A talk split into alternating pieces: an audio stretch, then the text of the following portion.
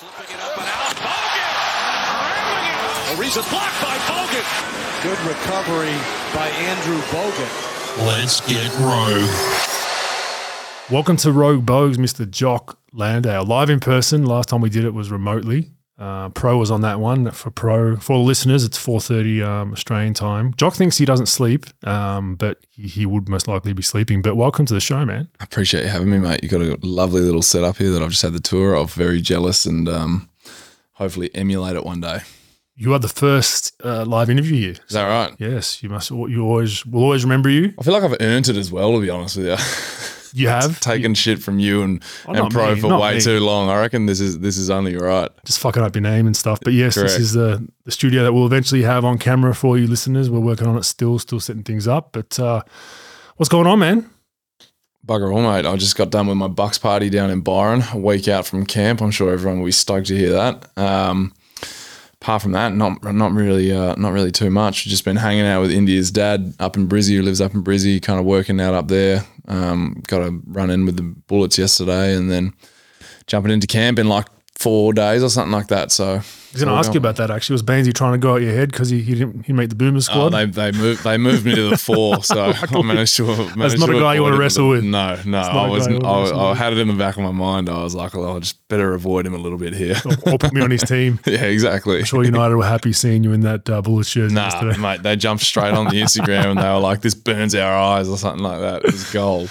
I tried covering it up as well. I got tape over it and everything, and they were like, Nah, it is "Just what take it that is." shit off." I get it. You got to get a workout in when you're in a, in a specific city Yeah, and you have to wear their shit. You have to wear their Exactly. shit. That's the way it goes, man. Sydney Kings, mate, just invite me down. Hundred percent. Hoops Capital, Hoops Capital East now got a new facility out now near the uh, the Swan. So if you're ever in Sydney, Have you guys got a hoops, uh, Hoop City out in Sydney? no, it's called it's Hoops Capital East. We've got a campus out. Oh, we a facility now that's connected to the um the Sydney Swans. Who who? That's so that's always been there. That's No, we just got the deal. Like it's only been open maybe four or five months, and Yeah, we just got a government grant to um, build a brand new facility out west near our arena. So So who runs Hoops Capital? that's our that's our kind of the holding of the Sydney Kings. Oh, So okay. Paul Smith. Yeah, right. That's why he's always banging on. I mean, it was, it was he started the name to troll. Oh, he is such a troll, mate. yeah, He- and Paul is like people don't understand. Like Paul, Paul gets clicks and and um, it creates debate, but he's an owner you want, man. Like yeah, no, people, people knock him, especially in the league, because he's hard. He's hard on your sleeve. Like he goes in the locker room and sings after does he really? when we win, and he comes in the locker room and cries when we lose, bro. Like, he, I've seen videos of you guys after you after you win the championship. and He's first one in there. but he's like, also crying after the games. Just people Yeah, understand. right. He's not just a bandwagon dude that oh, yeah, great job, boys, and then you don't see. You know, the owners you don't No, see after right, a right. loss. It's just like everyone hightails at home. He's he's in there like like weeping with us when we lose, man. So That's awesome. He's hard on sleep, and you want owners like that in the NBL, in my opinion. You want sure. people that are, you know, he's going to cross the line every now and then, so be it. But I think it's good for good for business and good for the league, rather than where the NBL was 15 years ago Right. was, was no name owners or faceless owners, and then a, a club goes under, and you're like, well, they weren't really that passionate about it, right? right. So it's a big difference. But but good season from you, man. Um, Appreciate it. stats real quick. Not eye popping numbers, but I think you know, a Mm. real solid season. Six and four, 53 percent. Uh, 75% from the free throw line. Mm. Um, one thing I did want to ask, I did want to ask you, your three, your three ball. Yeah. What happened, man? Don't know, don't know, mate. It was so it was really strange. I went into that um I went into that preseason just on a fucking tear. Like um Shooting the ball. sh- just everything. Yeah. Like I feel as I really like found my my groove as an NBA player. Um, I think it, it, I was a bit more tentative at the Spurs because they just weren't really giving me an idea of like what they wanted out of me. Monty was completely different. He was like, you know, I had Monty in my ear. Um, This is preseason, right? this is preseason. Monty and Mark Bryant, who I don't know if you know anything about Mark Bryant, but Mark Bryant is a fucking legend. Like, Former pro. Yeah. yeah, he was my favorite, just about my favorite coach I've ever had. Um, and they were in my ear about the offensive side of the ball. Like, look, this is what we need from you. Um, you know, punish the mismatches, pick and pop whenever you feel like it, playing the short role. And they just like opened my game up offensively. And then I had uh, Bryan Gates, who's kind of bounced around a fair bit, but he was in my ear defensively. And he was like, mate, I've watched you play. Like, I've watched a lot of your clips and you're not that bad defensively. And that was the first guy who's ever said that to me. And I was like, God damn, like I needed to hear that. Because I always felt like, you know, I'm not the most talented vertical. I don't have the reach like you did and all of that kind of stuff. But like positionally, I felt like I could impact the ball well. And that's what I figured out this year was kind of how to impact it a bit more defensively. And then you looked at the numbers like three quarters of the way through the season, the coaching staff pulled up the numbers, and it's like best pick and roll defensive bigs in the NBA, and it was. I can't remember who the first one was, but then it was Bismack Biyombo. At, Draymond at- would be up there, yeah. yeah, it might have been Draymond. It was Draymond, Bismack Biyombo, and then I was clocked in at four. I can't remember who three was, and I was like, when I saw that, it like that really sparked my confidence more defensively to kind of take a few more gambles and mess around with things, and that stayed consistent through the whole year. So, um, mate, I, I honestly I came in on a tear. I really gave it to DA in early on in the preseason as well, where we were super competitive, um, but we were going at like I was going at him and mate, that was really good for me because DA being a quality big, it was it was just constant pressure by him and CP in the pick and roll where I just figured a lot of stuff out. But then I was having some success offensively, so um, you know, going in there, I was high level confidence. I shot the piss out of it in um, you know the preseason games that we played, and then for whatever reason, like. Just kind of, you know, you, you figure out quickly that the preseason numbers that you're putting up Yeah. and all that, they're not going to stick. And I had it in the back of my head, like, hey, I've been performing great, so I'm going to be playing like 25 minutes. And then you get to that first game and it's like 14 minutes. And you're like, what the fuck's going on? And then you realize you're playing behind a max player. So he was the first max guy I ever played behind. But my minutes just dried up. And then it was really hard to kind of find a rhythm because it was like a three minute gap. It was a three minute burst at the end of the first. Three, three or four minutes in the in the second, and it was consistent like that throughout the year. And so then I was only getting one or two shots, you know, from three a game because they just didn't really need me when I was. It was different in preseason. I was out there with the second unit, but in the in you know in season, I was out there with Book and CP pretty much at all times, who would just be like, yeah. just roll, just roll. So then I'm, Even if you have an open one, you feel like, you feel the pressure yeah, to shoot. it. three minutes, I better make this shit. I can't shoot another one for the game, Mate, right? So I started. But just, just for context for people, you shot 25% this season, but with the Spurs, you were 32.6. Yeah. Smaller minutes, sample size, but I know with the national team, you shot the ball well. I remember our first camp against you, you know, you had a couple on me, and then I'm like, oh shit, now I gotta get out of the paint on this. Yeah. Then, then you're driving by me. So you, you have it. Um, I have it. It but, was but what I like about it is, even though you have it, I think when when it kind of your percentages went down, you didn't, you know, there's a lot of bigs that then get soft. If, uh, my, I guess what I'm saying is, even if you did shoot 35, percent I think that can be kind of a detriment to a way in, in, a way because then all of a sudden. You're not doing what you did in the Denver series and the, and, Yeah. and the series against Clippers, right? You're not Yeah. rolling, you're not getting your head on the rim, you're not getting offensive rebounding position Yeah. because you're just spaced in three, kind of Brook Lopez ish, right? Yeah. Like his offensive rebound numbers have dropped si- significantly started shooting. because he started floating to three. Yeah, so like you know, uh, you know, I, I started the season. I think I started the season like I'm not even kidding. It might have been three, three or four of thirty. Like I was shooting like eleven percent, and I just like I mate, I started feeling good about myself because I had a few good shooting games, and then some fucking nuffy just like posted out like the worst shooter in the NBA by percentage with a minimum of you know 30 shots in you know the first 30 games or something and it was me And you saw it and then deleted your I Twitter just went account. bang, yeah, for, for sure. and then I just went like confidence just went bang, and I was like, oh geez. And so then I went through a rough shooting month. Those first two months were real rough. But then if you break down the season from there, it was like it was like forty percent, forty percent, maybe thirty two percent, and then it like that what got it back up. To, so I started getting going in the end. But you know, as you said, I realized that I didn't really need to shoot on this team, especially when KD came, mm-hmm. like there was just no real opportunity for me to shoot because I was playing out of the short roll the whole time, which for me is like one of my favorite positions to play out of. So it just kind of like that's how the season evolved and. I mean, we'll see what happens with Houston. I've, I've had a few conversations with them and they want me to utilize a little bit more. Um, you know, I went and played with them one day and just shot the crap out of the ball and they were like, all right, we want you to utilize that more this year. So then that's kind of been a bit of a focal point for me this offseason. So, I, I mean, to be honest with you, I'm not really too stressed about it anymore because I know that I can impact the game at a high clip by not doing that now. And that's something that I needed to register because at the Spurs, it was just all threes. Yeah, and and it's it can be a de- it can be the devil as well. Like you said, you can you can end up getting too comfortable with it, and then you end up floating a lot and, and kind of in that no man's zone. Like Mm-hmm. then you're all of a sudden, do I crash? Because I'm like I'm at the 45 pick and pop. I didn't get it. Do I now crash? Do I get back? And then a lot of guys just don't crash, and I think that's where you were really valuable. But also during the season, ha- ha- talk to us about how you handled. I guess there was a lot of adversity. I, th- I feel like for you this past season Mm. because you were the rotations were kind of strange from the, Yeah. from the outside looking in. Um, You know, you need, need to talk about money, but we, as, as as a fan and as someone watching the games, Pro and I talking, it was like shit. You'd have a you'd have a great run of ten games, and then three four games you get DNPs out of, out of nowhere, and then we'd be like, oh shit, like, and, and you know, Pro would always say he's going to get back in the rotation. It'll, it'll be all right. It'll work itself out. But then you come back in three or four good games, maybe a bad bad stretch in a game, and then yanked again for two or three games. How did you handle that? Just trying to stay focused, especially knowing that you are, you know, you know, essentially a contract year coming Yeah. from Europe, a couple of years in the NBA, really trying to stick in the NBA. Yeah, it was stressful. It was just because of that. I was like, if it doesn't happen this year, where I sign like a, a big contract, I, like I don't know when it will happen because, I mean, we're in it for a bit of security long term, right? And that's and I, and I felt that pressure big time going into this season. And um, once the opportunity was there, and I was like, holy shit, like I'm actually playing a lot here for those first 15 games a season. Um, I was like, I haven't, I have a real chance to do this, and so I got real excited about it. And then, to be honest with you, mate, we went to we went to Utah, and this was the this was the first time I got dropped from the rotation. We went to Utah, and I, I jumped the ball at half court, which is a huge no no, as you know. Like you just don't Trying to get a steal, you mean? yeah, yeah, yeah. So I tried to get a steal at half court.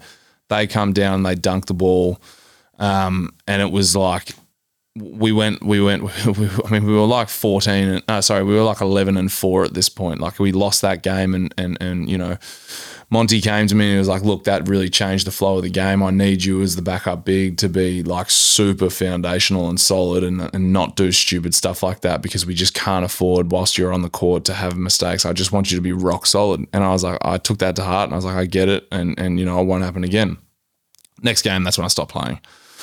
So you didn't get back in again the next game. I didn't touch the floor at all. Yeah, yeah. And it was my parents and my parents I touched down for that right, game. remember. Yeah, I told you about it. So I was I was pretty bummed about it. But um, from there it was it was kind of interesting because it was um, like Biz and I really felt the pressure of like you've got to play well, otherwise the other fellas Yeah. coming in. And we would we would talk about it. Like Busy's a fucking awesome guy, so like we would talk about it and we were like, mate, this is this is hard work. Like Hmm. you just never know if you're gonna you know if you're gonna be the first one off the bench or if you're gonna you know um, you know, just be dropped from the lineup halfway through the game. So it was like you've got seven minutes essentially to hopefully lock in the spot for a couple more games. And that's like a lot of pressure. And it's hard to play free, as you know, if you're like really in your head. So we struggled with it a little bit. I know I struggled with it a little bit at times, but I suppose that like having Mark Bryant there, who is a real big helping hand for me, and you know being able to lean on India and my parents and stuff on on on just kind of getting the frustration out before I went into the facility was super handy. Um, but at the end of the day, it was you know it was it was kind of I really benefited from playing with a team who at the time you know we had real championship aspirations and that really like tied in with just like this is bigger than me and like I've just got to be the good teammate and um, you know hopefully win a championship because winning takes care of everything and that's what I lived by for the most part of my career. So that that definitely helped but mate like it's no it's no easy task. Like I was I was bummed a lot and um, I suppose that just kind of feeding back into well what what can I do to get on the court rather than why the fuck aren't I on the court was like a big um, point for me. So just kind of getting back in the gym and, and trying to you know work on the little things that he needed to see me do and like look like it's it's a bit cringe and cliche I suppose but like them just seeing you in the gym doing extra work and all that kind of stuff feeds into like the confidence that gets you back on the court so I did a lot of that and then yeah I mean as you said like I would even even if I got four games in a row and played great I mean, I just like they'd turn around and they'd not play me. I shouldn't say he because you know, as you know, it's not just Monty's decision. Like it's a it's a mm. collective. So uh, they would just turn around and not, not play me, even if I was playing great. Like I know at the end of the season we played against um, the Lakers, Sacramento, and then we played against Philly, and it was three games, and like I had seventeen and something, seventeen and ten or something like that against Sacramento. I had a great game against the Lakers because I think Biz went down with an injury and DA was out, so I had to I had like another Yeah, seventeen this- and ten that was a game. stretch remembered. And then I was killing it, and then it was just like didn't play Yeah. going into playoffs, and it just stopped, and I was like, this is bizarre. Like I've just had these great games. Hmm. We played against the Clippers with a full roster as well, and I went crazy. And then he just stopped playing me, and I was just like, "This is crazy! Like I don't understand this at all." So, like, not easy, frustrations a lot of the time, but um, you know, it's just part of the gig, I suppose. Yeah, and that's the hardest thing. I think it's the NBA 82 games, you know, same amount, if not more practices, shoot arounds, all that shit. It's it's just it's it's easier said than done, but staying kind of level headed um, throughout it, that was kind of my biggest challenge that I knew like you know, you're just going to stay level headed throughout it. You see a lot of young fellas that were in your position. I had a similar thing going to Golden State. So like come, going from Milwaukee, number one, number two option for four or five straight years, going to Golden State and being essentially four, five, six, right? If I went to front office and was like, "This is bullshit. Where's my touches?" Like, i you'd be an idiot, right? Yeah, like, and you the same with it. you on Phoenix, right? Yeah, like, I you would got you- never. You, got Booker, Booker, uh, you got Durant, you got even DA's, like you said, a max guy is ahead of you, big money guy Yeah. you go, hey, like Jock Landale needs some touches, they fucking laugh at you, right? So that's hard for a young player to hear. And there's a lot of young kids that come through and that, you know, you would have seen them just been in the NBA for a couple of years, but I saw notoriously guys come through and I can do more. It's like, yeah, we get that, but Yeah. that's Steph Curry over there, man. Yeah, that's man. Klay Thompson. Like, oh, I, I can bucket him. I can, I can do Yeah. this. We don't need you to do that. Like, we just need you to come in like and be solid. And that's kind of the biggest challenge for Yeah. guys trying to stick in the NBA. Mate, we had a we had a really special group in in Phoenix, in that we there wasn't any of that from from um, the lower ends of the spectrum. Like none of from like you know four down would ever complain because we all understood what was going on up at the top, and we all understood that we were not on the level of KD, Booker, And were winning. CP. Yeah, and we were winning. Well, we, for the most part, he did a bit of a lull. We had a but- shocker. Yeah, with the injuries. Yeah, had the injuries too. Yeah. so like there was there was no real and you know what that injury that injury phase was probably the most frustrating in a lot of ways because um because we were losing so many games and everyone was talking about but last year we didn't do this and last year you know we weren't losing so what the fuck's going on and it's like mate last year's last year we got a completely different Yeah. roster now like what are we talking about that for um so there was just like you know that was a time period where you saw a lot of guys really like step up and come into their own. Mikal Bridges, you know, he really came into his own in that in that period. But there was like, I mean, the center position was constantly packed out, so there was never a bigger load put on us at all. Um, you know, then we had Dario come back during that period, so he slotted right in. At Yeah, and a lot of times the center position is not a forty, not a forty-eight minute position. No, so, it's probably a thirty-five, and then the, there's a there's a small ball guy playing the Yeah. five for a stretch. So it was like there was no real change to our roles where you saw everyone else. Like you had two way players being starters at some point. So that was like kind of hard because me, Biz, and DA, or, I mean, DA was always playing his 35 minutes a night, but me and Biz were always sitting there like, man, all these guys are getting more burn, more minutes. And like you're watching them and you're like, I wish that like, you know, we could be out there doing that. But DA was always consistently there. So that that period was was one of the tougher periods just because we saw a lot of people having some serious success and coming into their own, but we were just continuing with the same roles. Yeah, it makes it, it makes it hard. Man. Yeah. it's it's it's yeah, it's it's just such an adjustment. I think um, mid tier teams they usually that's what makes and breaks for teams. It's like do you have buy in from the bench and the younger guys, and you see a lot of a lot of guys come in that are you know that can't buy a role. Um, that's why you always look at like you look at G League, right? You look at who the leading scorers are in the G League. Then they ever rarely get call ups. No. Ever rarely. Leading rebounder though, you get a call up. Yeah, you don't Leading- need more scorers. Yeah, exactly. And that's Right. what that that was like. We had we had a guy uh, in LA and he was uh, when I was with the Lakers and he was leading scorer and he was a great great scorer, great bucket, and um, he was frustrated that he you know couldn't show what he could do. And I'm like, dude, like they don't they don't need scorers. They need you know if you're a guard, pick up full court. Mm, If you've been caught up, pick up full court. Don't turn the ball over. right. They're your two goals, right? Right.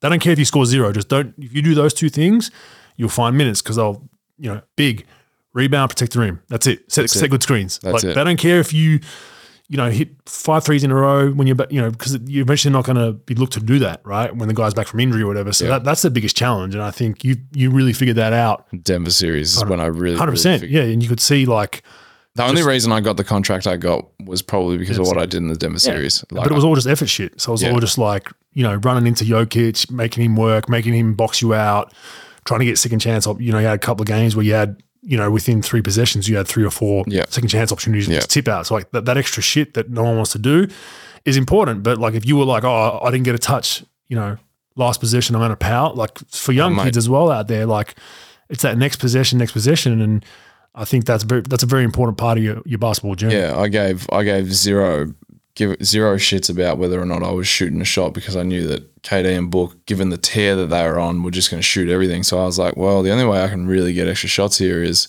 if I just rebound the ball and go straight back up with it. And then, you know, defensively, yeah, that's when I was really like, right, the only way because I, I look. I kind of I wish I'd played those first two games because I felt I felt as though in those first two games we were level headed and we were like, yeah, we can win these. Not to say that we weren't we, we were ever got in the mindset where we weren't going to win, but like game five when we got it back to two two and we went to Denver, it was almost like we've already lost two here. No one's won a game in Denver yet. Like there was a bit of like extra baggage on top of that game. And so it just felt like there was a lot more tension in the room when we went three and four. It was like loose, and and and we were like, we got nothing to lose. Let's just go. Um, but you know, I had the luxury, and I wanted to play those first two games, uh, which is what I was saying. But like, I, I I felt lucky that I didn't because I really got to sit there and like key in on the game and be like, right, like, what are we missing? And I just felt like we we were missing making Jokic work. I felt like I watched and this is no knock on the other guys on the team, but I felt like I just watched him run up and down the court without anyone touching him, and he was coming off screens. No one was bumping him, and it was like, what? Why? Why are we doing this? Like this guy is just going to carve us up anyway, so we might as well kill him as much as we can when he's when he's on offense, so that when he comes down on defense, like he's tired.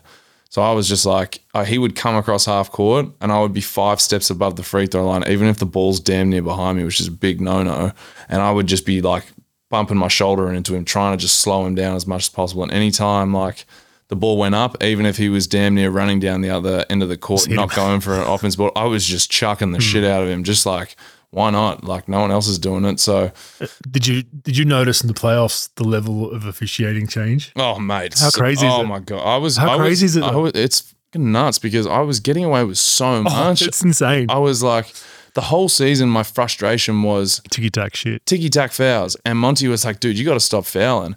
And then the first possession I touched the court, like proper touch the court.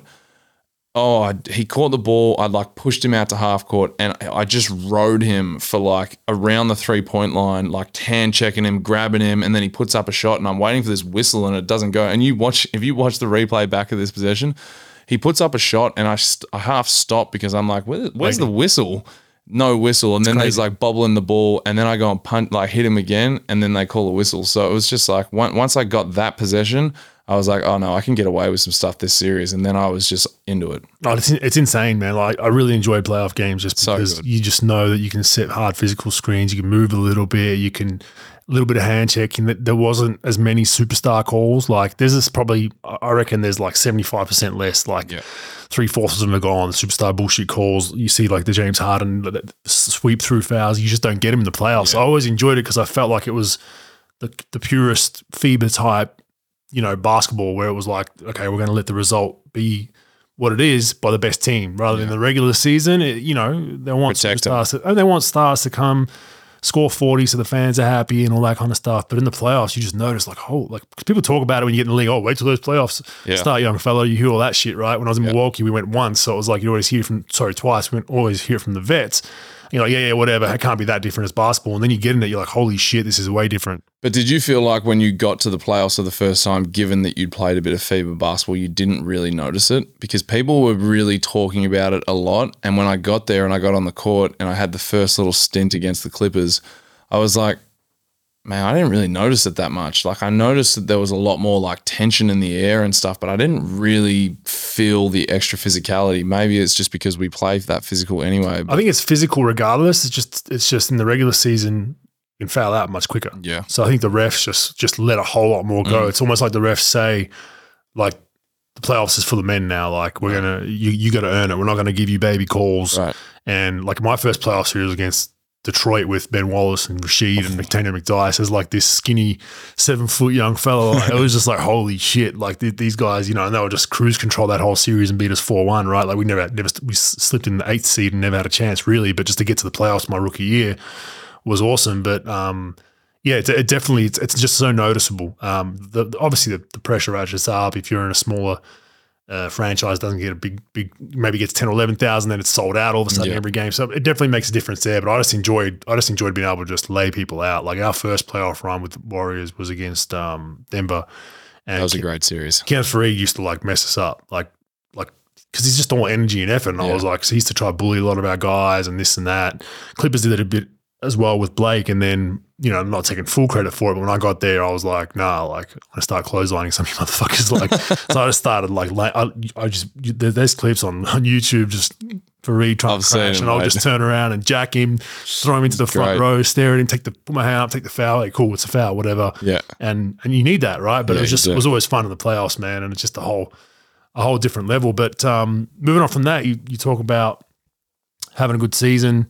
Um, you called me a little bit stressed with your contract situation, Mm. uh, a little bit of a low ball from from Phoenix at the time. Mm-hmm. Um, just talk me through that process. It's kind of been your, your first real foray into the business of the NBA. You know, um, Yeah. I'm sure your exit interview in Phoenix was probably all glowing. We want you back. We love you. Blah blah blah. And then, you know, your first offer is always not what you want, but Yeah. it's far from what you expected, right? And then Yeah. your reality sets in of, of how the business works, right? Yeah, it's it, the you're right. The the exit interview was really upbeat and um, not knowing um, anything about that. The you know first free agency I've ever been in. Um, yeah, I felt fantastic, and I, I felt like I was coming off the high of the playoffs as well. I was like, man, I've really like you know managed to make a name for myself here, and this is this is great. You know, guys like Kendrick Perkins are talking about me. Like I was really pumped, and then you know you kind of get further and further away from from the season and you start to realize like mm, there's been a lot of basketball played since that second round and like you know the panic sets in a little bit. But the reality of Phoenix's situation was is that they couldn't pay anyone above minimum minimum except for two of us I think. It was me and Torrey Craig.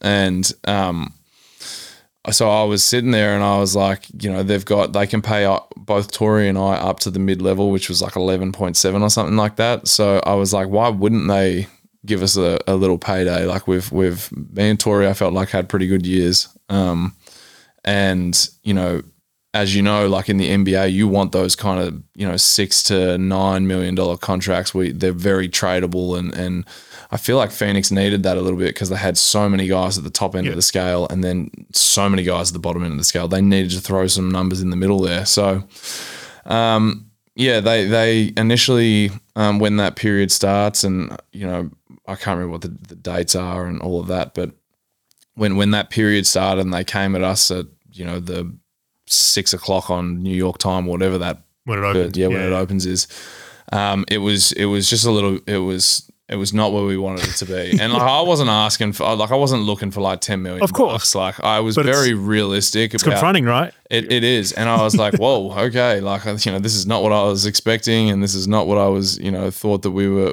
where where we were at given the conversation that we had at the end of the season um, and then you know we we, kind of we said to him like I wanted I, I was really excited the opportunity to stay in Phoenix and go to war with you know Booker and KD and all these guys again. And, and I loved playing with them. I, I feel like I found a home there and I found a role and we were we were excited to stay in Phoenix. So um, you know we we just wanted them to kind of have like a um, a conversation with us about all right let's let's see where we can get this to. Because we know that this is the offer that you've come with first but like you know where's your where's your wiggle room at no wiggle room. Like three times no wiggle room. And we were just like okay uh, this is a bit awkward here now isn't it? So then it was it was you know all right, well how about how about because this isn't going to work and I don't want to get too much into the details but um, you know this isn't going to work let's let's go our separate ways. And that was kind of the conversation we had. And then and then it was to the it was to the market. And the market's fucking daunting. Yeah. like you know you're waiting on these pieces to fall before you That's the problem. You got to wait and for I- the big dogs. it's it's Yeah. the worst so the big dog was was Brook Lopez and um, in your position. Yeah. in my position, yeah, yeah. And so we we were waiting on him to kind of make his decision, um, and we knew that there was, you know, everyone starts kind of coming at you with, yeah, look, we're interested. We'll give you a minimum now, but like we'll have to wait until he, like, because we're talking to Brook. And so we're just like, you know, we're sitting there and I'm, I'm I'm panicking for like fucking three days or something like that, like thinking Especially the worst when it's quiet your happen. agent doesn't hit you, right? It's just the worst. And you know, the problem was is I was in Australia, so there's like a Time there's like a six hour gap there where I just wouldn't hear from him, and I'm just like, oh no, what what's happening here? so, you know, you get you get fed these little like you get fed these little like mm, yeah, this might happen, and this might happen, and this might happen, and from where I've been at and what I've gone through, I knew that until it was on paper, it's all just fucking talk. So at least I knew that, but it was also like detrimental to me because I was like, they're not going to do it anyways, you know, Brook finally his piece falls and and the agent gets us on the phone and two o'clock in the morning and I miss the call completely and India picks it up and she's like, Jock, wake the fuck up. Like, you know, it's You got to be Sammy here at the time, right? yeah, over here. Um, and so you know, I finally come to, and and my, my agent, you know, is he's chatting to me, and he's like, "Look, I need you to like wake up, go have a shower, cold water on the face, because like Ime is going to call you, and you know the the contract could ride on how well you guys get along." So I'm like, "Holy shit, it's two a.m. Like I've just woken up, cold shower, FaceTime and everything. Was it FaceTime? he said it was FaceTime. It only ended up being a phone call. So I went like fully dressed up, like, hey, mate, how I, but it was just a phone call. So, anyways, get him on the phone. Uh, we have this great conversation. You know, we got some, um, one of my one of my college teammates is now front of the bench with the Rockets, so we chatted a bit about him, and I just think that like our character, personality traits, and all that kind of align. Like he's pretty intense, and I think that I am as well, as you know, and we really just lined up well. And then, you know, I, I my agent says to me, I need you to stay awake um, because this call could come in at any time to agree on the contract. I was like, yeah, mate, like whatever, like sounds good. I hand the phone to India and I'm like, Ends, I'm going to sleep. I'm fucked. Like I need to get some rest. So then we get the call at like 4 a.m. a couple hours later, and you know he breaks the news and kind of goes from there. So you you know the numbers before you went to bed, or did you? No, no. I didn't. So I was in complete shock. Uh, They just said we're going to come to you with an offer, and you're like, yeah, yeah, whatever. we had a couple. We had a. Uh, are we allowed to talk about like what other teams kind of float? I don't even know. what what other, other teams? What? Like what they float at you and stuff. You- I wouldn't go numbers. You can talk about Yeah, other teams so- that you were talking to. That's fine. So the Cavs and Orlando, um, and Brooklyn were kind of the three teams that were that were putting out numbers above minimum. Yeah. Um, but none of them were 80 year like I got with with the Rockets, and the Rockets weren't even in the picture because at the time the Rockets had set a clock with Brook, but they weren't really taking other calls, so nobody knew from what I've gathered where they sat on the list of prospective uh, free agents for for Houston. So I go to bed thinking that hey, I'm probably going to Brooklyn, and then I wake up and um, my my agent's like, "Hey, Houston's just offered you a thirty-two million dollar deal over four years," and um, obviously we're fucking saying yes. And I was like, "What? Like, are you serious?" Because at the time I was thinking that the prospective contract was going to be between like five and seven, is what I was hoping for, and then it turned out to be eight, and I was just like, like I had offers I could have been taking for safety, you know, purposes, but I did that in Serbi- Serbia. I went, no, I'm going to go sign with Zalgiris just for safety on the side. And so the whole time that story was just kind of ringing through my head of like, don't don't count yourself out yet. Don't Like, rush into it. Just just wait, just wait, just wait. But they put the pressure on you, and that's they the put thing. the pressure on you big Yeah. time, and that's that's super hard because you know as a young kid growing up, you're you know you never think at the time that you're going to make you know five million bucks a year or something like that, and I was like, you know, even with the Phoenix offer, I was like, geez, you look at this contract and it's it's a lot of money. Like, you know, you break really break it down, and you're like, It's I low, never but you're thought. staying in the NBA, right? Correct. Yeah, yeah. And and you're staying at the NBA and it's a shitload of money. Like regardless, but I knew what my market value was and I was pretty confident in that. Um, and so I was like, just wait, just wait, just wait. And then my greedy ass ended up, you know, coming coming through. So it was good. No, it it makes total sense, and it's it's it's hard because you know the Nerlens Noel stories of the world can also, you know, for a guy like you, Want the shit out of you. yeah, I mean, he had a big offer and turned it down, and Yep. and he's been on not very good contracts since then, Mhm. right? Um, then a Schroeder, you know, Yeah. eighty five million from the Lakers, and comes back on a on essentially a min min deal, right? You, you know, Did he get a big deal this year? He did, right? no, I don't think so, not yet. Schroeder? Coming into next season, Yeah. I'm not sure what he got, but he went into like Oh, you might be right, but uh, it's nowhere near what it's nowhere near the 85 he was offered. I can tell you that much. Yeah. Um, but that was always my thing too. I, ne- I never went to free agency. Um, I don't know if you're aware of that. I didn't I was that. never I was never in free agency. Um, you just kept you just kept extending. so I did an extension with the Milwaukee Bucks after my third year, and then I did an extension with the Warriors after my well, first year. That big run in the playoffs, I did an extension. So I was pretty lucky that I never really went into like that whole. I didn't really like it. I kind of was like, look, I'm happy here. I love basketball. Like people, where do I sign? It was Yeah. kind of that mentality. Yeah. It wasn't kind of like, oh, let me go see if I can get wooed by somewhere else. Couldn't Right. be bothered. Couldn't be bothered going to fly and get schmoozed by teams where I was just getting in fights with their guys. Like, you know what I mean? It was just Right. kind of a weird thing. So You lucked out as well in the organizations you ended up in, right? Like I don't know too much about Milwaukee, but Milwaukee was when I was there.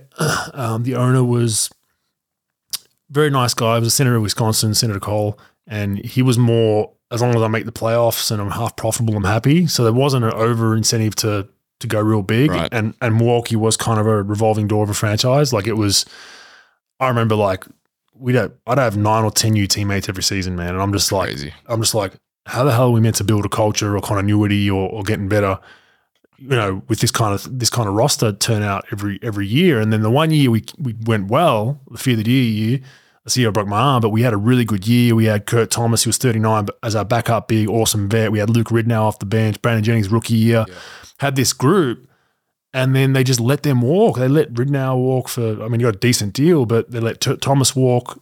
He just wanted the vet men, like, and they let all these guys, and they try to like top it up with with these other, you know, kind of contracts that were like, oh, he's a really good guy, really good contracts can fit, and it just imploded. Yeah. just brought another seven new guys in. I'm like, what the fuck? Like we Yeah, you can't build. we finally had a decent year, and now you've gone try to be Einstein's and tweak the roster. Like bring most of those guys back, but they try to try to outsmart everyone, and it backfired. And then the same thing was with Golden State when I first got there. That was a revolving door. Like no one wanted to stay there. You look at it now, and you're like, no one would believe that. All these all these bandwagoners are like, right. you know, Golden State's the the bee's knees. Like no one wanted to stay there, man. Like it was insane. Like we had. You know, free agent after free agent turn us down. Joe Lacob couldn't even meet with guys. Guys would shun him and not take his call early on in his process, right? And you see where it is now. So it, Your first year there was the year that you went to the Denver series, right? yeah, I was yeah, I got traded this year before. I had a broken ankle halfway Yeah, through right. the year, and then my first healthy, somewhat healthy year was that year. Right. And then we started. I mean, Joe, when I got moved, I moved from Monta Ellis. It was a fan favorite, so Right.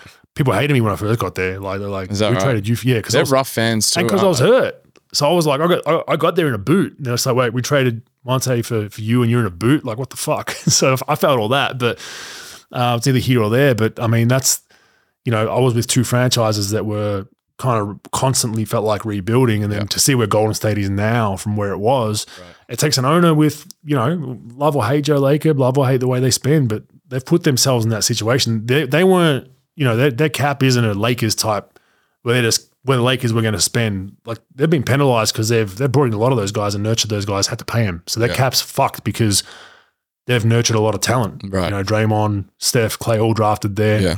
Um, Wiggins came in that trade, so pretty interesting. But yeah, you, I mean, look, you you headed to I want to say a basket case of a franchise, but a lot of um, a lot of changes there. Yeah. I think Ime is a very important hiring for them, considering the last couple of years in Houston. A lot of young guys that are.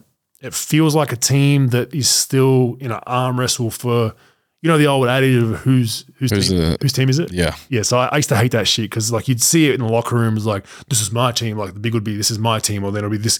No, this is my team, and Right. it's like how about we just win? Like Correct. And you could clearly see that that's been an issue in Houston. You have got Yeah. young fellows that are like, who's the one, who's the two? Yeah. You know, the old school, probably before your your time, Dallas Mavericks when they had Jason Kidd, Jamal Mashburn, and, and, and Jim Jackson. That was kind of that thing. They just couldn't get along, couldn't figure it out, and then eventually it just implodes. And then Yeah. ten years later, like, oh, we regretted it. We should have worked it out. Shaq Yeah. Penny, that kind of stuff. Yeah. Right? Yeah. Yeah. That's what I feel like you're going into in Houston. Um, how do you think you can help that challenge? uh, I mean, my, my my take on all of this kind of stuff is is I don't need to be doing anything extra, and I think that a lot of guys fuck up because they they go in and they're like, yeah, I'm gonna you know take this guy under my wing and really you know come out of my own space to to be extra and like that, as you know there's a lot of extra in the NBA I feel like sometimes you need less of that and I think that that's kind of the standpoint I take on it is like when something needs to be said, you know that I'll I'll pipe up and I'll say something, but like I'm not going in there to be like, right, like I can come in here and really dominate this locker room and like, you know, correct things. I'm just gonna go in there and be exactly who I am and um, you know, you hope that guys kind of come along with you. And I think seeing early on, uh, I went to Vegas and I kind of, you know, got along with the fellas and, and got to meet them and sit down, watch a couple games with them in Vegas and stuff, and then play with them. I don't think that there's as bad of a situation there as people might make it out to be. I think that there might, and, and I don't know any of the uh, old coaches, to be honest. I don't even know their names. I'm useless with that stuff. But um, from talking to Ime, I feel as though we've got someone at the head of the table who's really going to lay out the foundation for us in, in, a, in a way that fits everyone's roles in real nice. And from what I gathered, his message to the front office when he got in charge was I don't care who you bring in. I just want motherfuckers who are tough and who are going to lead the charge with how hard they play. So I'm just going to go in there and do exactly that. I'm just going to go in there and play super hard. Um, playing against them in the past, they were um, they were very you know cool cool kids who come into a lot of money earlier in their Athletic, lives, yeah. athletic, and they could just get up and down and didn't really care too much about the scoreboard. I, I really care about how how how we win, and I think that there's a real opportunity for a lot of us to solidify in our careers that we're winners if we can turn this thing around, make a play-in game, make potentially you know an eighth, seventh seed type deal, and it's tough in the West because there's a lot of bloody good teams. But if we can just put together a really solid year where where we move the ball, where we play play hard, play the right way. I, th- I think that given the NBA is what it is, and there's a lot of teams who don't do that, like the the, the door's wide open. So that's kind of where I want to just impact the organization is come in and be exactly who I am, be hard, you know, play hard on the court, um, you know, be a good bloke and and and you know, hopefully mesh with the dudes there because I mean, as you know, you you know, if you change who you are to try and fit the mold and and you know help the team along, I feel like you get you get found out as a fraud eventually. That's not why they brought you there. Yeah, exactly. no, right. so I'm just going to go in there and be exactly who I am and, and see where the cards fall. yeah, I think just having a role rebounding guy, you can obviously str you know stretch, get that confidence back from three. Yep. Um, it'd be interesting to see how uh, they have they outlaid or outlined majority five. Will you place from four?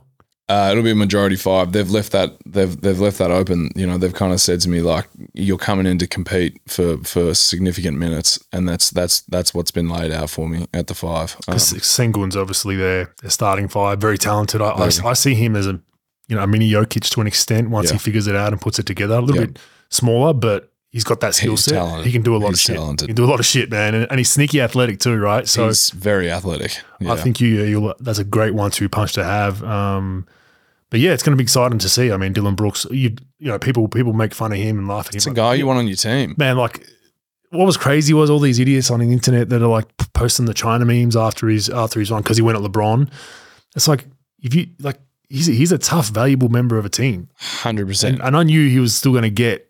I didn't get. I didn't think he'd get eighties, but I thought he's, someone's going to pay him double digits a year. sure. Like he's a tough dude, For and you sure. can't you can't value with analytics. Like this is my thing with Russell Westbrook. People give him shit, but he shows up every night, man.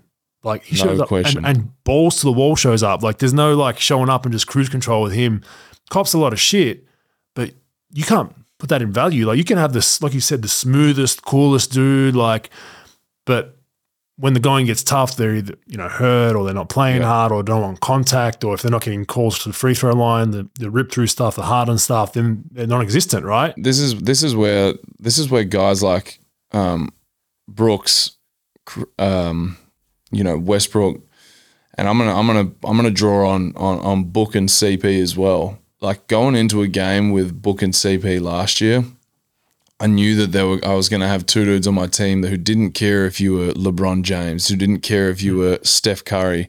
Like they were gonna go at you and they were gonna try and like beat you however they could. And a lot of guys in the NBA these days are buddy buddy, Yeah. and they're all best mates with each other around around the circuit. So they they the summertime and all that shit. yeah they're all chilling and Same they're all agents. laughing on the court. I have like none of that, and I like it that way because if I was like best mates with someone on the court, like it'd be tough for me to like Guard goes down. Ex- exactly, nature, yeah. exactly. So going in with guys like those guys who I know that you know they're friends with a lot of dudes around the circuit, but a lot of people you know apparently don't like CP, right? Yeah, Ex- man, yeah. exactly. Yeah. But I, but I, I was always super confident going into a game with CP because I was like, he doesn't give a fuck who's on the other side of the Yeah. court. He is going to go at you regardless. With that history, though, we had that Clippers, Yeah. that whole Clippers history, and Yeah. I just don't like the way he goes about it. Kind of, you know, it's weaselish, but uh, but if he was on my team, yeah, You'd love him. hundred percent, You'd yeah, yeah, and, and I totally understand that. Like, Yeah. it's it's it's uh, people say the same thing about me. Like, I Right. I I had teammates, I had Trevor Ariza come up to me after a after our Houston series one year, and he goes, "So when Dwight Howard was on their team, and I just I just did all the little things for us. Like, fuck, like I used to poor Trevor Ariza, like he he's chasing Klay off all these screens. I'm just laying him out every Yeah. chance I get." Getting mad at me during games, talking shit, like stop moving, stop set moving screens. And then at the end of the series, comes up to me, and goes, "Man, I would love to play with you, dude." to me, that's like the biggest respect because I 100%. literally beat the shit out of you for seven games Hundred percent. you know, and it's the same kind of thing. So I think it's it's it's interesting, but um, but yeah, I think I think your squad will be all right. I think you'll be competitive. I mean, VanVleet's the same. I think he's kind of a, a guy that flew under the radar Yep. that no one was really talking about, and now now he's and then you got you got Jae'Sean there. I mean, have you met him yet? Yeah, I, I worked out with him. He's Good what- dude. Oh, he's just he's one of the favorite teammates I had, just because Yeah, he's right. always happy. Yeah. And uh, once you you know, I'll let you figure it out. But once you hear his life circumstances, have a chat to him about what he dealt with growing up. Um, it's on actually we had him on Road Blows talking about it, but he his family situation and what he had to encounter as a young fella.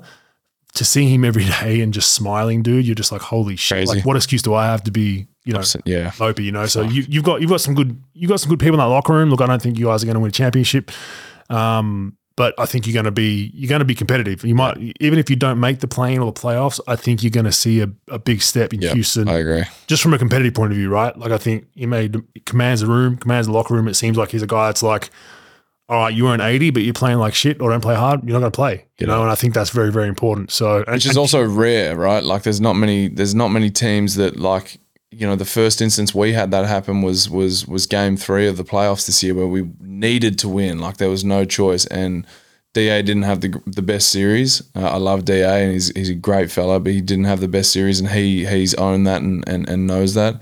And Monty, you know, played me through throughout the the rest of that game.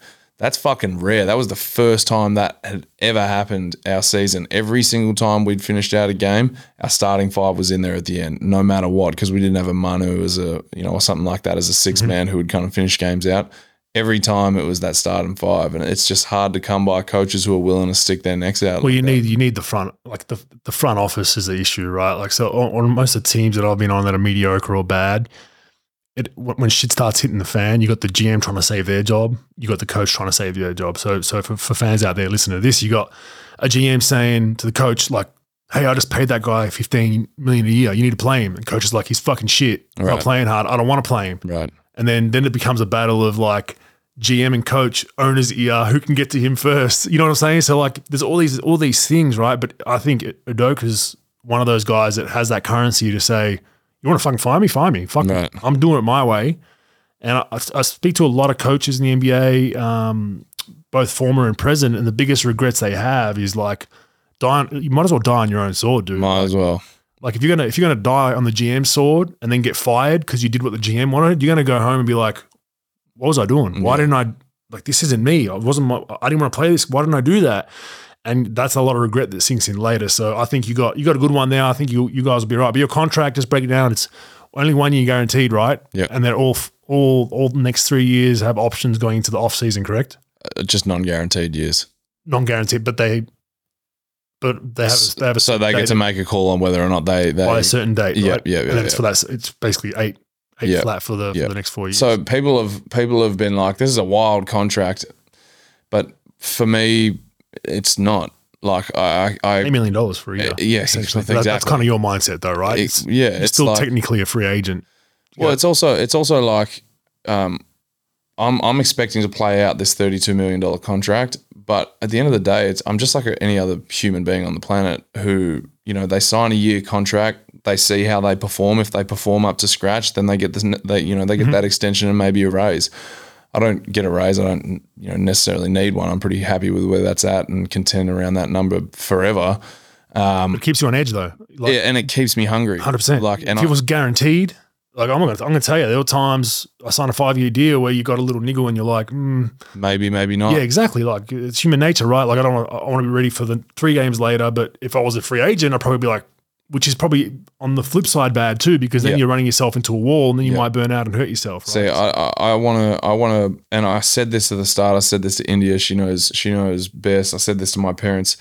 Like my, my nature is, is that you know, I like, I, I enjoy the process of, of being hungry. I enjoy the process of, um, of, you know, having people kind of say, and "Nah, he's not worth that. He's not this. He's not that." And I enjoy the process of just fucking getting up every day and getting after it. And I feel as though that con- this contract speaks to that a little bit of, hey, you're not out of the woods yet. Like, you know, eight million bucks you can make work for a very, very fucking long time, but like. There's more opportunity there, so why not go and get it? And I feel as though that just really ties into uh, it ties into me as a person, and I think that it'll get the best out of me. Yeah, I agree. I think it's. I think you're in a good spot with all that. Coming up, you got the worlds, um, fresh off a um, not fresh, but bronze medal. Yep. Um, great Olympics, by the way. You know, obviously setting history for for the Boomers and all that. It's been spoken about to death, so we don't have to go into that. Um, I think we've had we've had enough about that. Not that you can get enough, but No. everyone knows every story about it. Um, but I guess coming up to the world, just talk that a little bit. Um, how do, how do you think you guys are going to go first and foremost? Besides the obvious cliche of like we're, we're going to go win another medal, Yeah. that's obvious that Yeah. that's the goal. But Yeah. I think now the mindset's got to change for you guys, right? Being, being probably more the hunted now Yeah, than, correct. than the correct. hunter. And I think the the psyche of the boomers historically has been where that we're the hunters, right? Like we're, we're the underdogs. Everyone laughs at us. We're Australia. Like Yeah. no one respects us. We're starting to get some some currency, but we still haven't got that medal. At least when I was a part of it, so you're still kind of uh, they're still there, but we're not that worried. Now it's a bronze, top three. Right. Teams are worried. How, how do you think the guys will handle that? Yeah, it's a new challenge, and we have a lot of we have a lot of young guys coming in, and a lot of guys who won that medal who just kind of stepped up to the plate and swung and hit. You know, they scored a medal. So it's you know the only the only real concern out of that is is do, do people potentially think it's just going to happen? And I'm definitely not there. Uh, I don't think I ever will be. But um, you know, you look what what got me going was actually a couple weeks ago. The the the standings came out and we came in at five or some shit. Who was And above? So US, obviously. US, France, Spain, France, Argentina, Croatia, maybe. Croatia got four. maybe Really? it was something like that, We or it was it. Australia then Croatia, Okay, we can Google it. or maybe. Canada snuck in with their Surely, squad no, or some no, shit. no, no, Surely not. If Canada's in there, Canada have the most talented squad, and by the time their camp starts every year, there's like 15 of them are gone. Like, Um, but yeah, when I saw that, that that kind of ticked me off because I was like, how the hell do we put up the performances we have the last couple of years and we come in at five or four or something like that? What do we come out in let's have a look. Let's have a look at the the power rankings. Which I mean absolutely nothing. Spain's one. Sorry, yeah. No, we're three. We're three still. Nah, we were we were. Last updated 27th of Feb. There was one recently, more recently. Argentina four. So yeah, Spain one, USA two, Australia three. I think Um, I think France Argentina, France. Serbia, Slovenia, Lithuania, yeah, Croatia. No would have seen. Unless there's one I'm missing. So regardless, it's like how the fuck is Spain first, right? And then in the power rankings, it's the US first. So who knows? Come on, people, get your shit together. Yeah. So we came in at four, right? On, But the, on the World Cup power power rankings. Correct. Yeah, yeah, yeah. so how like I looked at that and Slovenia like, five. Yeah, yeah. yeah, okay, that was the one I saw. How is that possible that Spain come in at two when they haven't done anything in a while? Well, Spain, the Euros. I think they did pretty well, didn't they? Didn't they win the Euros? Yeah, but like, did we lose a game in the East Asia Cup? and the Yeah. oh, the Oceanias too. That was your Ocean- Oh, well, that's right. Like, so That hurts us. We're in, we're in a you know for, for these rankings we get hurt because you know the Euros like in the non-Olympic World Cup years like we're playing against Iran and yeah, China's probably our toughest battle, whereas they're playing against Spain, Yeah. Lithuania, Croatia. yeah, So it's not fair, but it got me going regardless because I'm petty. Um, that's a good thing. Stick Yeah. it on your locker room wall. exactly. But Dominican um, Republic twelve. What? bizarre, right? I think they've got they got Karl-Anthony Towns or something these days. They put a they put a little trio together in Dominican And Republic. he, you know, Karl Karl does Changed say the game. He's, he's he's changed the game. Once he retires, he's gonna he's change change the game. I'm not not sure how. We've discussed that on our pod, but uh, Correct. Um, but yeah, man, I don't know. We've got we've got a lot of young bucks. We've got a lot of guys who haven't haven't had a medal, and I mean, you know how the I don't want to say young bucks are these days because I like to consider myself still somewhat young, but you know the fresh guys coming in, a lot of them these days are more into the lifestyle than they are basketball, and you just hope that we're not we we're not bringing that in. And I will say that like one bloke in particular who's caught my eye as not being that in the slightest is Dyson Daniels. yeah, I've heard he's been killing. Mate, he's been fucking awesome and he plays his balls off every night. I think he's going to be a big in for us at this World Cup. Well, someone was telling me even as, as a 16 year old, he was talking to a friend of a friend um, of mine and was basically like, I want to be the best defender. Like, I can be the best defender in Australia at that point, or, Right. or, or my team, I can be the best defender. Like, I already had that mindset of like, yeah, I can score and get in the lane, but I can like lock shit down. Mate, um, unreal. That's what that's what the Boomers need. I, I, I, I didn't realize how good he was until I played with him just recently, and it was like, holy crap, this dude is damn near a starter for us. Like he's that good. Um, so I think that there's some young guys coming in. I know Josh Green has got a real chip on his shoulder every day, every second of his life, so he's going to be ready to go.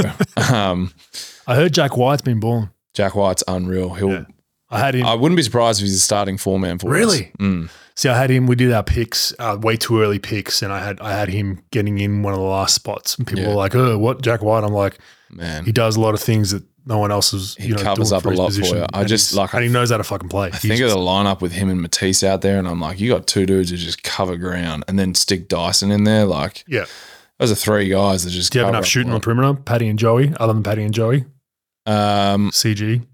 well, Bubbles is obviously can shoot it. Jack White can really shoot the ball. He's been shooting the hell out of it. Yeah, he can yeah. really shoot G the League numbers were, were really good. I'll get back to forty percent. Um, But that's what it's going to come down to, you know, with with with Yeah, FIBA correct. ball, you know how it is. The one the one chip for Dyson is that three ball still inconsistent for him. Yeah. Um, so you, you just you know and Josh Green shot the crap out of the ball. Josh had, Josh had a really he had a really good couple of weeks in the NBA. Yeah. He was kind of up and down as well, but he had a couple of weeks where he was like six for seven from three. So coming in as a non-shooter, right? Yeah. The NBA draft, so he's he's worked at it. But um, how do you see a pool going, man? Um, Japan, Finland, and Germany. Tough team. I think it's a sleepy, it's a sleepy group, man. Like it's, it's I feel like we always. sneaky. I feel like we always cop a really tough group. Finland, like you got, Lauri Markkanen. yeah, like he's he's most improved player. Like he's had a hell of a run, and he's a he's a gunner for them. I think he plays the five, so I'm Yeah. fucked. Yeah, you're going to be running off a lot of screen, like a mini Jokic type role, Yeah. running off Oh, pin downs and mate. shit. And then Germany, you know, Schroeder and a little bit. Yeah, he's got chip on his Germany's- shoulder. Germany's- They'll play hard. Yeah, we played against Germany in the pre pre tournament of the World Cup, right? And they Yeah. were they were bloody good. And They then we solid. played against them last year at the Olympics. I feel like they didn't bring their full roster, but they gave us a good game. Yeah. Um, Japan's obviously they, They'll just they- be fundamental Japan. They yeah, they they play crazy. They lost Rui Hachimura as well, so I'm not too out, stressed. is he? He's out, so I'm not too stressed about them. Um, but but Finland with Lauri, like Lauri can really go off, and I've seen him play in the Euro Cup and stuff. He's he's unreal, and I think they have a young they have a guard who's quite good. So that's a little one-two punch that might might be tough to contain. But um, yeah, no, mate, the, it's it's a tough group, and we we just you know, as you know, you've got to win these games. You can't come out of that first group down to you know one one and two or something. You've got to get two of them at least, at least. it's top two through, right? Yeah, Yep. Yeah. yeah. So Yeah. yeah, I mean, and then yeah, the second position puts you in a worse pool, doesn't it? yeah. Yeah. So you want to you want to win through, but um, yeah. What about your uh, personal life, man? Getting getting married, Get married. down. Yeah, we're gonna get married after the Olympics, which is gonna be good. So I'll be seeing you with the kids out in uh, London, no doubt. Brutal trip for us, brother. but no, we'll we'll be there. Uh, yeah, It's a year away. We can plan, but the kids will be old enough to travel then. yeah, but, no, uh, it should be good. Apart from that, mate, just um, uh, dealing with some fun stuff on the side, and and and that's kind of it. what are you what are you what are you going towards right now away from the court? Trying to you know obviously you're deeply in love and young love's beautiful. You know, so uh, she stands over there completely clueless. We're talking about her. missus over there just she got up before and you gave her a nice smile and a wink. So Yeah. still deeply in love. It's good to see, Jock. Yeah, yeah, um, but, but what are you what are you finding for your mentals away from the game? Trying to get away from things. Have you found any hobbies? Have you found any likes? What do you? Yeah, mate. I, I do as much of a hard time as you get give me for it. I do enjoy the photography, and I'm kind of putting together a little bit of like a, a, a book on that, which is awesome. Um, you know, I had the camp thing going, which is a big focus for me, but that fell through unfortunately. What happened there? Mate, I I was advised by three doctors. My mates will give me a hard time about this, but I was advised by three doctors that I had meningitis, and it turns out that I didn't. So we, you know, this was on the Friday night. We had the camp at six a.m. Uh, nine a.m. on the Saturday, and the doctors, all three of them, I kept calling doctors, like, "Hey, can I go? Can I go?" And they were just like, "Absolutely not." Like with the symptoms you're showing and everything, don't go. Turns out it was just the flu. Um, but at the same time, it was like, mate, if I went into a camp and you know gave all these kids the flu or something, it's just not a great look. So, yeah, really apologetic to all of the families, and we're putting something special together for them and all the kids. But um, you know, I was in Phoenix, so we we we we got on the golf course a fair bit. Um, golf course is great. Um, you know, love uh, fucking around with the dog. The dog just takes so much time through the day and all that kind of stuff. But mate, with a little bit more, little bit more um, cheddar in my pocket, I'm hoping that uh, I can have some have some more fun in terms of the hobbies and stuff. So we'll see what I can come up with. So no hobbies then, just photography, really. Yeah, just photography, golf. Um, I don't Like, know. When you say golf, are you just golf because every NBA plays golf, or are you actually serious about Nah, I, I actually really, really enjoy it. And, um, you know, I, I played not, I wouldn't say, I mean, it's, it's, I'm not stiff Like, I'm not going and playing tournaments, it? I can't believe he won a tournament, by the way. So crazy. He's man. just. he's a freak, isn't he? I've told people like if you if you just made a game up, like hey, throw this microphone in that thing over there. Like within three, he's like nailing it. You're just like like it's not fair. Like Yeah. he's just one of those guys that just he just, he just has it on top of work ethic, of course. But Crazy. Um, apart from that, mate, I, I do enjoy um, like I do a lot of research around like watches and stuff. I think we've spoken about it a little bit, Yeah. so that's a little bit of a hobby for me, just keeping up to date. I haven't got too many of them, but um, stuff like that, uh, I do. I, you know, I need to find some more hobbies. And I, I fucking love cards, but the missus hates cards, so I'm trying to. I need to find some people to play with in cards, cards. Yeah, as in what card? Poker. uh, I've just got around this new game, Canasta. Have you ever played Canasta? Uh, Is it with a with a regular deck of cards, or it's Yeah, regular deck of cards. Regular Okay. deck of cards. You can put money on it, but I, I typically don't. Um, you got to put money on it, man. You need to, you need to have a bit of a sweat, man. You can't. mate, I, I'm in it for I'm in it for just the competitive aspect of it. It's fucking awesome. So yeah, the competitive aspect is a, bit, a little bit more cash, and then you're like, you know, yeah, but I haven't had any cash till till till. Oh, I'm not saying you gamble. You don't need to gamble thousands and millions. Just put a little bit on Yeah, there. a little bit- Kinda little bit a little, fun. A little drops for the national team. You know, What are, what are your What are your hobbies apart from the pod, poker, poker, poker pod? poker, poker, and uh, my kid. Like, I've been around my kids a lot. Um, been a real, you know, interesting situation just because I don't have to work. So I've, I, I actually enjoy picking my kids up from school, dropping them off. Yeah. Um, probably around too much for my Yeah. kids, like because they come home and they're like, "Why don't like?" They still don't understand why I don't work. Right. I think they think it's normal. I think they think, oh yeah, mum and dad just they, they sit at home and wait for kids to come home from school. right. Like try to explain to them like this shit's not normal. right. So I- I'm trying to get out of the house more sometimes now strategically because I'm like it's not a good thing neither. But Yeah. I, I cherish like being able to go and go to like Father's Day thing they do at school. That's sick. All that kind of stuff, like which my parents could never do because they work so much, right? So being able to do that, it's the most important times of their lives. So I do a lot of that, play a lot of poker online and in person. Uh, podcast takes a bit of time dealing with pro shit and putting putting together run sheets and all that kind of stuff. So Mate, pe- people always talk about like, oh, you know, you've got to find a hobby. You've got to find a hobby. Like, what what the fuck hobbies are there to do? I don't even know what or you hobbies could there are to do. reading books. You could, um, you know, everyone's don't do podcasting. Everyone's doing that. Every dickhead's doing that these days. Um, I actually thought about it for a second there. yeah, I did think about it, and I was like, it's a lot of time. Like it's and that's it's "There's too many people doing it." for me. It was good because it was post retirement and it's it's actually kept me close to the game. So Right. that's why I've enjoyed doing it, Right. especially during COVID because we couldn't really do much. So it kept me close to talking about the game and, Right. and staying in tune with what's going on.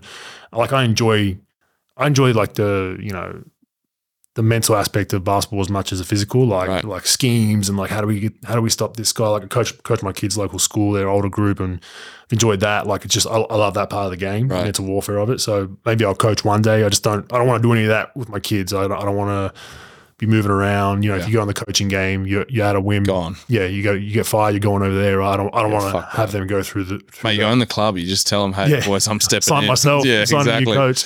Exactly. But um, but yeah, that's that's kind of what I'd be. Yeah, I mean, I, I- I'd I'd highly reg- regard or influence you to find something, and photography Yeah. sounds like it's it. But even Well- if it's just reading or you know, I did. I, I studied a few courses while I was in the NBA. Yeah, you told me um, that. So I think like just just finding something where you can. For me, it was poker. Like I loved it when we, we got on a plane.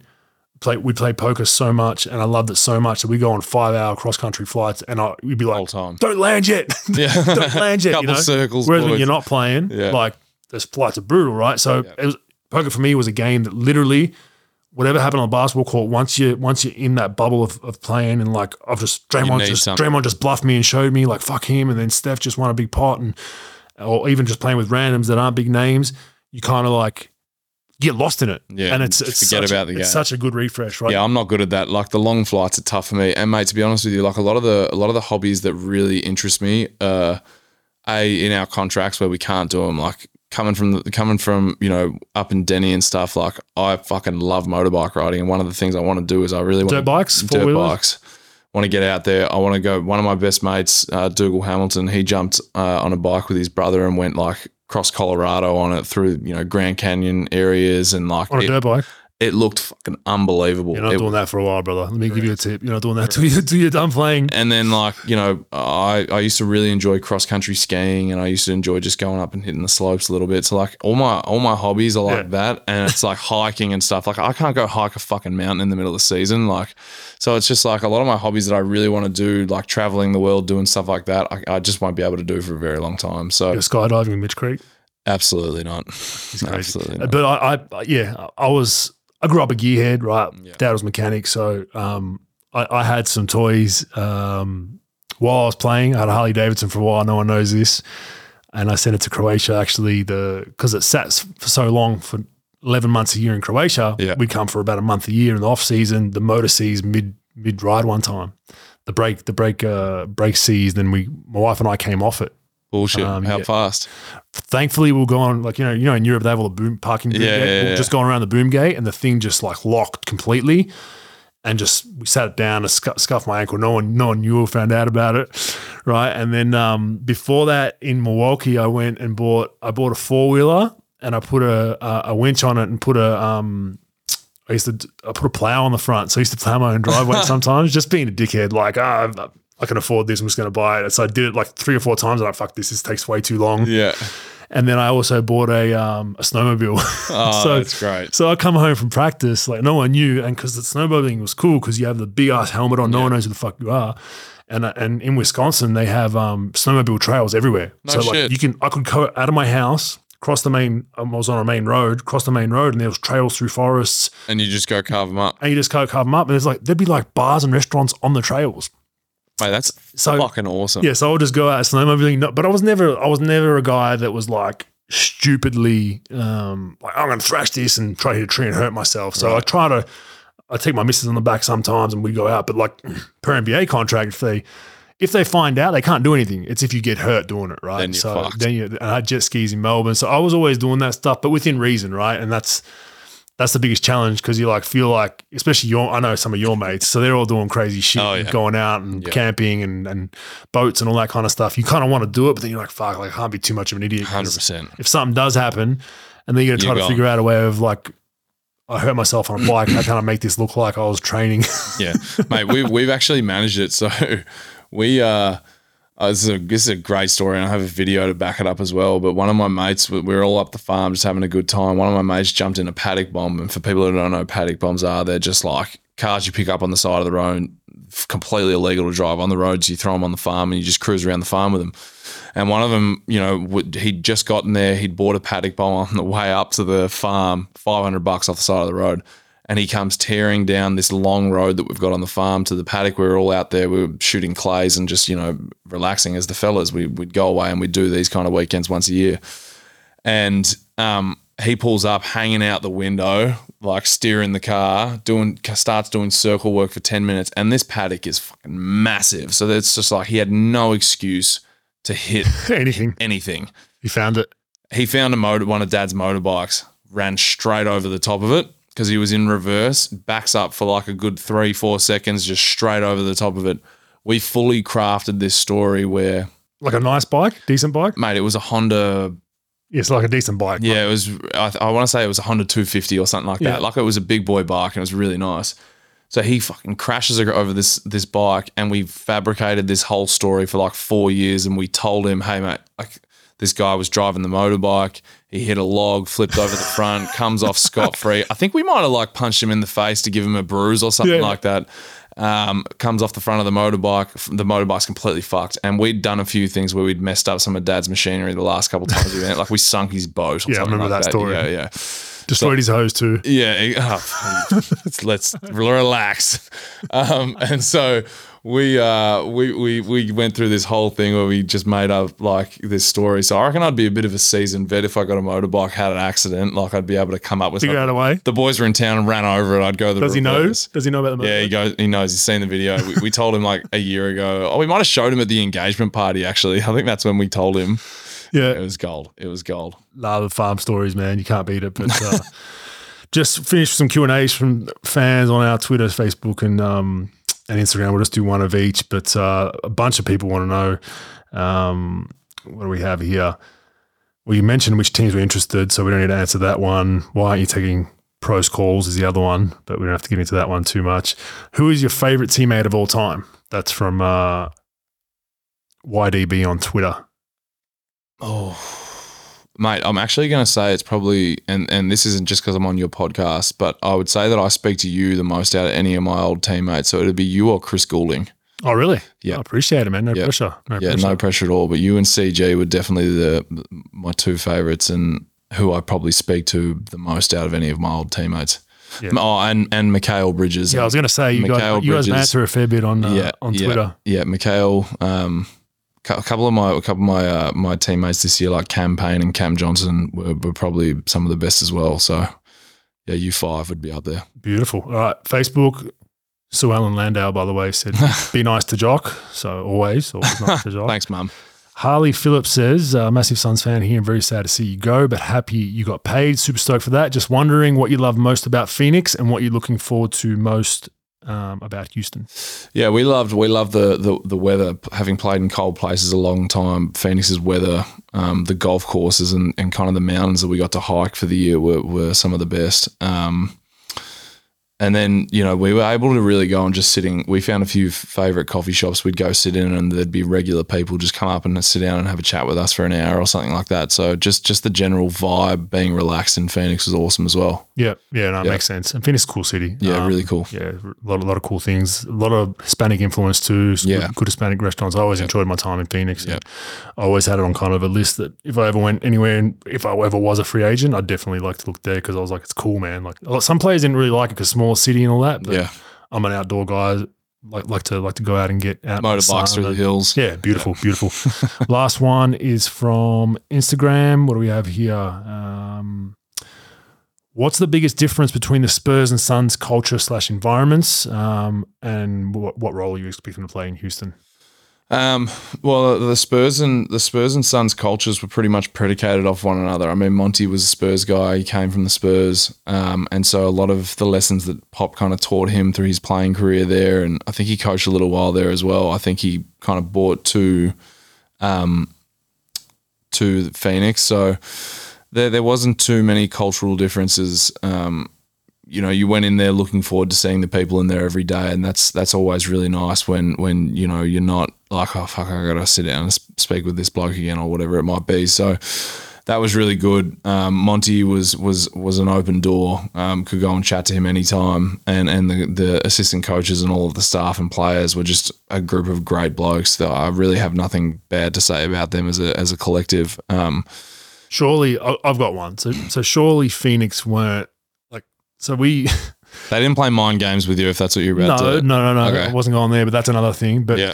um, we we checked into or checked out of hotels and crossed over the Spurs a couple of times because you know when you go to LA, Spurs might have just played the Clippers. Yeah. we checked. Whenever I would see the Spurs staff and people, these people were like fucking robotic military people, man. Yeah. Like I'm talking from like just putting their bags on the baggage carousel. It Yeah. was all army like, all Yeah. the same haircuts, Yeah. all like That's fair. collared shirts. That's It fair. couldn't have been like that in Phoenix. Nah, it's not at all. We had some real personalities. I mean, we had one of your old teammates, Jarrett Jack. Yeah, J Jack's cool. I like Serious J-Jack. personality. I Yeah. fucking love J Jack. Still chat to him a lot. Um, yeah, the staff. The staff was definitely not what you're saying. They definitely weren't Spurs the robotic. insane, man. I've, never, Yeah, I've never tough. seen anything like it. It's tough. Yeah. I mean, you got they got Nelly there. Yeah. I mean, And Nelly was a, the, crazy thing is Nelly was the complete opposite of what I mold as a Spurs guy when I played with him. Like lose, taking the piss, doing pranks on people, like Yeah. fucking around, sweat, you know, and then and and he's still Nelly. Like he's he, that's never changed. But you can tell when he steps on the floor, it's it's you know, Spurs Nelly. it's like yeah, correct. it's alter ego or something like that. yeah, yeah, Um, so yeah, no, Monty Monty did a great job of letting everyone's characters kind of shine, and he would let the assistants assistant coaches really have the last say if they wanted to. So he was all inclusive. Um, that's not to say that Pop wasn't, and I really didn't. I mean, I was there for a year. You know, I, I didn't really see Pop at his fine, uh, uh, um, Pop at his finest, winning championships and stuff, because we weren't that good. But um, yeah, I mean, there was definitely an aspect of uh, of that still floating around, and and just in terms of the, the training staff as well. Like the training staff at the Spurs was very regimented and strict, and um, you know, San Antonio, um, the Suns was a lot of characters. We had a lot of characters. It was a great time, mate. It was just one big fucking party. So and the fact that I don't know if you caught wind of this, but the Spurs know every fucking thing you do in that city. Yeah. So when you play for the Spurs, they know.